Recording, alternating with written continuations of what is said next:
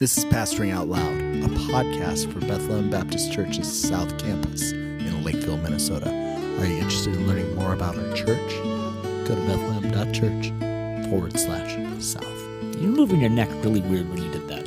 I did. I was trying to provoke a response in you. I was hoping you'd say something I just closed my eyes. afterwards. uh, do you listen to podcasts, Nick? Like, You know, generally? not really. Not really. Not Ethan, generally. do you listen to podcasts all the time? Not all the time, but I mostly listen to music. But Yes, me too. Okay. I listen to a lot of music. On the commutes, I uh, I definitely listen to some podcasts for sure. I thought a random question would be generated out of that, and I don't know. What's a favorite podcast, Ethan? um, I listen to a couple tech podcasts just to keep up on what's going around, and I also love history podcasts. So, um, Hardcore history Dan with Carlin. Dan Carlin. yep, that's a great one. Yeah, I like that one too. That's like uh, three and a half, four hour long podcasts, and like you know, four hours each, seven episodes on World War One. So not a not a small endeavor. Yeah. There's another one called Revolutions. Um, it's a guy that started by creating a podcast on the history of Rome.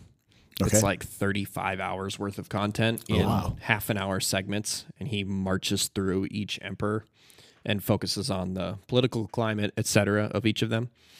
Um, and he morphed that podcast into talking about just revolutions throughout history. So he does the Yeah. British one, the American one, the French one. Like he's done 10 of them at this point. Wow. And they're pretty extensive and fantastic if you like history. I do. That Don't often have that much time in the car, but times they are a changing. So, Nick, we're Mm. here to have a very friendly, very interesting, I hope, I think uh, it's interesting. podcast Yeah. about different visions of corporate worship Mm-hmm. as articulated in what we would call the regulative and the Normative. principles. Yes, the regulative and normative principles. Funny that you had me say the word normative, Daniel. I know. I didn't want to say that word out loud. This entire podcast. In fact, maybe we should score points based upon who can get the other person to say the view that they most disagree with. It's not really a disagree kind of thing. It's more like there's a spectrum and mm-hmm. Here we are on it in various spots. So, but you're the worship leader. Yeah. So, uh, what? Why are we even having this conversation? Where does this conversation come from historically, biblically? Yeah. like like contextualize. for us. So this it comes about because um, obviously corporate worship is a big deal, and it's been a big deal throughout the history of the church, and um, it, it was particularly pushed to the forefront in the Reformation, where we have the Catholic Church, who is the Roman Catholic Church. the Roman Catholic Church, not the Catholic, you know, you know, I'm always, big- as a former Roman Catholic, I'm always yeah, okay, careful to say that. the Roman Catholic Church, not the uh, gathering of all believers throughout time and space. Good job. Thanks for that. Keep going. Great. So the Roman Catholic Church is just a mess.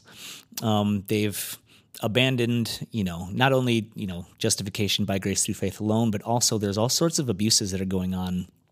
Um, it's a corrupt institution, and um, there's all sorts of things in the liturgy um, that are problematic. And so um, the question started to be asking what what should happen in corporate worship? You know, what should we do? What shouldn't we do? And that's where these two principles kind of became highlighted. I don't know if that's actually where they started at the Reformation, but I think they can be highlighted in the figures of John Calvin and Martin Luther.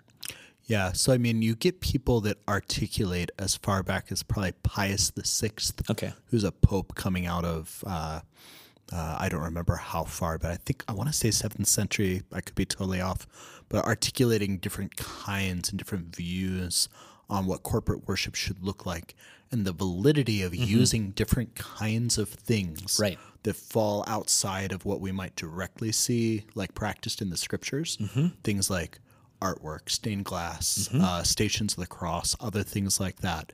That then, uh, you know, the the worshiper can connect with in different ways. So nobody back then in Latin or whatever was saying regulative versus normative or things like that. But by the time you get to the Reformation, Yep. you definitely have some of these key figures who are articulating things mm-hmm. that later became known as these two principles. Right, exactly. So, who would be a couple of the chief proponents, maybe that you know people would be familiar familiar with? Yeah. surrounding these kinds of these things that later became known as Yep. these principles. So I think the two that we could we could just kind of see a, bit of a divergent a divergence is between John Calvin and Martin Luther. So John Calvin, uh, they both both of them were reformers who were reacting to Rome, right? Yep, yep. They were reacting to um, the abuses that they saw in the Catholic Church, and Calvin um, started teaching that if it was not explicitly commanded in Scripture, um, then it should be forbidden in worship Right. which what I would say has been the generally accepted definition of the regulative principle in history. Would you agree with that? Yeah, generally accepted. Like if we do not see explicit, I would say warrant. Yeah. would be the correct would be Mm-hmm. the right way of saying it. That therefore we should, uh, in in some uh, less extreme versions of the regulative, just say cautious. Mm-hmm. Right. And in the more extreme version, say forbid. Um, then you know different things in relationship to worship, which we can talk about some examples.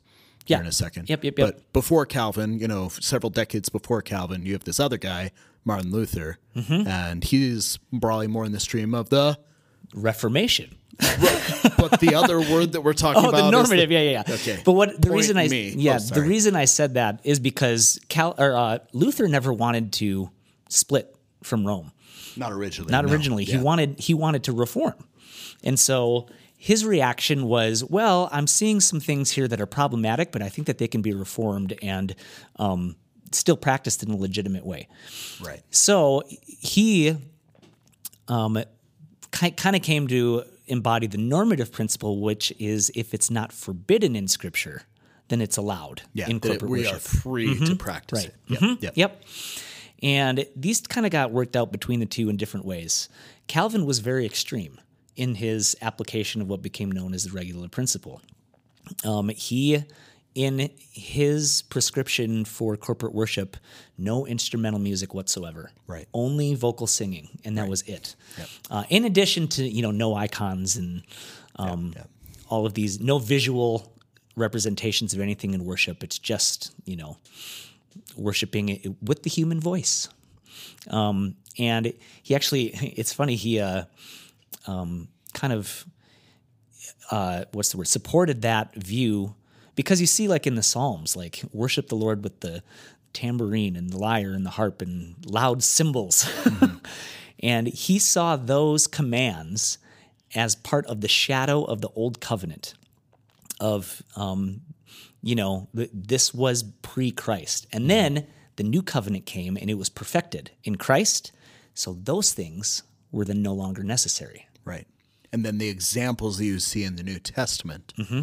do not include anything surrounding, for instance, instrumentation. Right. You know, there are things in Colossians and in Ephesians about singing. Mm-hmm. And therefore, Calvin, as I remember, it's been a hot minute since I've read the Institutes, Mm-hmm. um, you know, articulated it in the direction of like, well, here we see a progression Right. from one to the other. And the progression is actually towards something that's more simple right um, in a lot of ways. Whereas Luther, not wanting to totally abolish um, everything that was in the Mass, but to reform, he was more sympathetic to keeping a lot of the instruments and the, the elements of the Mass and to reform them.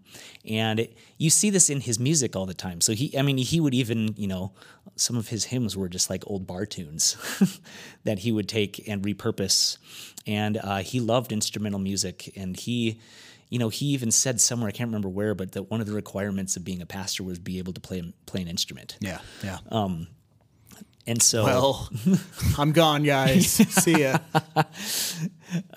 so you kind of see the beginnings of these two two principles uh, in those two Yeah, yeah. reformers. And then, as you know, centuries and uh, you know, since the Reformation progressed, certainly there has developed a spectrum. So, if you were to say like extreme ends of spectrum, maybe a regulative, you know, very extreme end. And, what would be uh, Yep. maybe an expression of this would be like certain Orthodox or Reformed Presbyterian denominations and circles that would explicitly say you should only sing the Psalms. Yep, psalm And you should only do so with your voice, no instrumentation. That would be an extreme end on a regulative you Right. know, spectrum. What about on the opposite side, on the normative? What would be a an extreme example? Yeah. So on the normative side, if if if it's not forbidden, then it's allowable in corporate worship. So then that just opens the floodgates for, you know, let's do drama and art, and let's have someone on stage doing a painting and um, you know lots of images and visual things going on uh, you know and in addition to just instrumental you know, music and things like that. So you get all sorts of things that are nowhere seen as part of biblical worship. Right, right. In the Bible that are just incorporated because, well, why not? You know? Right. Yeah. So, some of the way that then the middle of the spectrum between those two extremes, you know, whether if you were to view them as on your left, you have normative, and on your right, Mm-hmm. you have regulative, which probably means regulative is right. Right, Nick? No? Okay. Well, so, so- normative is, uh, you know, on your left, and then regulative on your right. Mm-hmm. And as they move towards each other across this spectrum, it becomes kind of blurred in the middle. Yep. And the way that that's been worked out is in th- thinking about three different things the elements, the forms, and the circumstances of worship. So, um, what, what would be the elements of worship? So, that's the top. Top level, what would be elements of worship? So, I mean, you can correct me if I'm wrong. Sometimes I get these terms mixed up in my head. But I think that I never do. the elements the elements are um, like biblical definition of worship. Sure. Right. Well, not just definition of worship, but like the the actual things top tier. So we preach. Yeah, exactly. Is an element of worship. Um, we uh, Pray. we pray as an element of worship. Also, what you would say is things you already mentioned, like something like uh, uh, painting or a, an acted drama, would also be elements of worship. And on the regulative side, you would say, if you're holding to the regulative principle at this level of elements, you're saying not only should we be cautious, we should be forbidding those kinds of things at mm-hmm. that level. Whereas on the normative side, in different parts there, there would be mm-hmm. more freedom Yep. for that kind of a thing. Mm-hmm. Yeah. Right. So then when you get down to forms and circumstances, that's a little bit more of the the how. Yeah, exactly. You know, the how you go about doing that. Right. So if you're going to do instrumental worship, you know, is it, you know, what's the instrumentation? Is it classical? Is it contemporary, fine, and folk? You know, we talk about yep, those yep, things yep, Bethlehem. Yep. Yeah. So that would be more to the forms, and then as you get down to the circumstances, that's just the very like the more detailed, you know, levels. So uh, there's a way to talk about the regular principle as applying more directly Mm-hmm. to something like the elements. We are restricted to doing the things that we only really see examples of Mm-hmm. in the Bible. Whether and some people would stretch that back to the Old Testament and make you know an argumentation for like, of course, instrumentation, it's fine. And others would say that okay, instrumentation and maybe singing aren't necessarily like so closely connected. We can regulate instrumentation, for instance, to like something more like a form or a circumstance of how we go about pursuing this. Therefore, okay, we must preach God's word. Mm-hmm. We must sing. We must pray. But then the how of how we go about that. Do you write out your prayers? Do you just pray freely in the mm-hmm. moment? Do you sing with a, you know, with a drum set on stage or not? Do you preach with slides, you know, mm-hmm. behind you Right. or not? Those are regulated to those lower tiers and therefore you know, somebody that might hold broadly to the regulative principle, like I do, you know, for the elements, would then say, no, there's more freedom here. Contra somebody like a Calvin, or perhaps, you know, some of those extreme examples, extreme, uh, you know, examples of psalm, psalmody, Right. you know, only, no singing or no uh, instrumentation only, you know, where they would say all three of those levels are regulated. Right. Yeah. Yep. So how does a like in uh Mark Dever is like nine marks of a healthy church? He kind of talks about this a little bit. How does he define the regulative principle? Because you've you've said this to me before. Do you remember? Yeah, I mean, just that the I, I, don't remember off the top of my head how he does it in that particular book, but I've listened enough to Mark and other Reformed Baptists talk about this, and I myself would count in the same stream. Just Mm-hmm. that the Bible regulates what we do. It authorizes us Mm-hmm. to do particular things, especially when the church is gathered together. Mm-hmm. And where it doesn't authorize us to do particular things or regulate that, Yeah, yeah. we need to be more cautious, or indeed, I'd say, especially about the elements of worship, just say no. I thought That I- that's yeah. that's wrapped up in like thinking about the first and the second commandment. Like, don't make for yourself a graven image. Mm-hmm. Um, you know, you should worship the Lord your God only. So things like like uh, I run in Reformed Baptist circles where like any depictions of Jesus in art or other things like that, um, you know, certainly restricted within the worship service. Worship service, right? But then for some of my friends, like, no, not anywhere. Mm-hmm. Don't watch The Chosen. You know, don't have uh, children's books in your home Sure. that depict Jesus in certain ways. I have friends that, um, not because they're necessarily mandating that for all Christians everywhere, Mm-hmm. but they in their conscience feel like I ought not be doing this. Mm-hmm. Um, in that regard. So, what were you going to say in response? Yeah, I was. You Just, I thought. that it, well, I thought I've heard him sum it up as this: the reg, regulative principle is basically read the word, sing the word, pray the word. Oh yeah, that's like that. actually I want to say that's that's either a um, an R.C. Sproul or perhaps a Bryan uh, Chapell Oh, okay. Right. thing. That Okay. that what do we do when we mean the regulative principle? Like we everything is centered around the word. The word is the norm by which everything else goes around, and then you can measure your faithfulness to what you're supposed to be doing. Mm-hmm. Yep. In as much as your elements actually reflect the word. Sure. So if you're So- Mm-hmm. preaching something that's just contrary to the word, like you're off, you're off. I mean, you might be doing the right element, you know. Oh, you're preaching, but it's not really that. Or if you're singing stuff that's contrary biblical theology, like Mm-hmm. like very you know man centric theology. Yep. You're off base about that. So everything that we do relates to the word, and if the more we depart from the word, the more dangerous it is. Yep. And if that's what we mean by the regulative principle, then I'm all on board for that. Great. My my hesitation is that the regulative principle means so many different things to so many different people that I don't think it's a very helpful. Just this whole conversation that we're having is regulative versus normative. Yeah. I, d- I just don't think it's like a super helpful paradigm. Great. Do you think the elements in worship should be regulated? Yes, like I do. restricted? Yes, I do. So you're an adherent to the regulative principle, Nick. Yeah, but I won. that's or wait, that's like like I got you. not. I mean, not quite. um, because I do No, think I that they're. beat you. That was the phrase. Ooh. I think that they should be guided by the word using biblical wisdom. Yeah, yeah. Um, amen. but I do think that there are perhaps certain contexts where something like uh, a drama could be Oh, yeah, yeah. appropriate and used within the Oh, a and I- church life and body, and yeah, you know, I completely agree. I would be the one that would say what we do in the gathered assembly on a Sunday morning. So when it comes to the elements, is restricted by Scripture. Mm-hmm. Okay. like that. That's but you know if you got a Sunday night service Mm-hmm. that's not a gathered assembly of the saints, but it's you know uh, it's a particular group of people getting together to do a particular thing. yeah. But what if it's what if like the whole church is invited?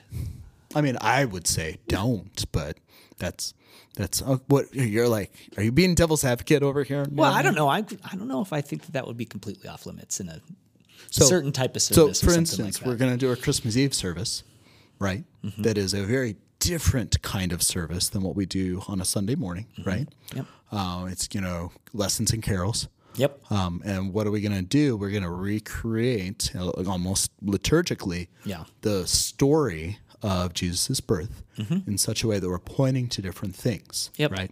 And there's going to be lighting done a certain way. There might be some artwork in some corners and some other stuff going on there. I feel fine about that. Like, that's great. Yeah. Now, if you mean like Nick is going to come in on a motorcycle on a tightrope Motor- from now. the top left of the balcony. He's going to, you know, in cruciform shape, do a backflip off of that right in front of his keyboard piano, where he's going to lead us in worship, and you're going to highlight, you know, something about that that connects to the gospel or Not- whatever. Yeah, not in a million years would I do And something then like that. after you, after that, you're going to play a clip from, you know, I don't know, Ocean's 12 or 13 or whichever one has the, you know, the one motorcycle guy and be like, this is just like Jesus. I would say. Don't do that. Okay, so Like, what about if you had like a Mary and a Joseph that are doing like some sort of dramatized conversation or something like that Sunday morning worship? in a Christmas Eve service? Uh, I would not feel great about that. No. Okay. All right. Like you were doing that someplace randomly in a, a gathering of, you know, Christians. It's a nativity story, and it's at your local, you know, Christian school or drama club or whatever. Absolutely, that's great. Uh, you know, or the churches, uh, whatever you feel about this, the church's buildings being utilized for that end. That's great.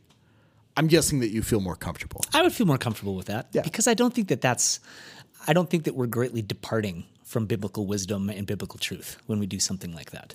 So if uh, if Joseph and Mary are dressed up and enacting that, and they're actually reading the very words of Scripture back and forth as they're doing so, that's not super different from what we do on a Christmas Eve service or whatever when we've got our five or six readers that are all like reading But the even- particular person. Even if it, what if it's like a generalization or dramatization of the very words of Scripture, which is not unlike when you, uh, well, it is unlike. I It is I gotta unlike, be careful. but when you get up and preach a sermon, you're not just reading the Bible.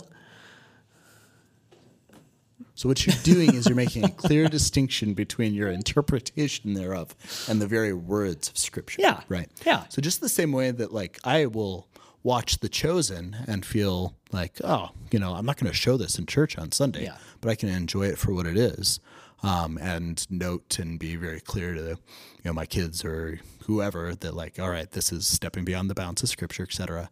Gathering the church together and doing that kind of thing is mm-hmm. just, in my mind, a different kind of thing that we're gathering to do. Okay. We gather to sit under God's word. We best adhere as closely as possible as we can to it and be really clear in our distinctions. That's what I would say. Well, I'm not. It's not. I'm not planning on doing anything like that. Ah, Daniel. I'm just. Ah. I'm just talking about the hypotheticals. So Hypotheticals of scripture. That's great. good. Well, We want to be biblical in our worship. amen. I love you, brother. and you this has been a fun theology back and forth moment brought to you by Daniel and Nick.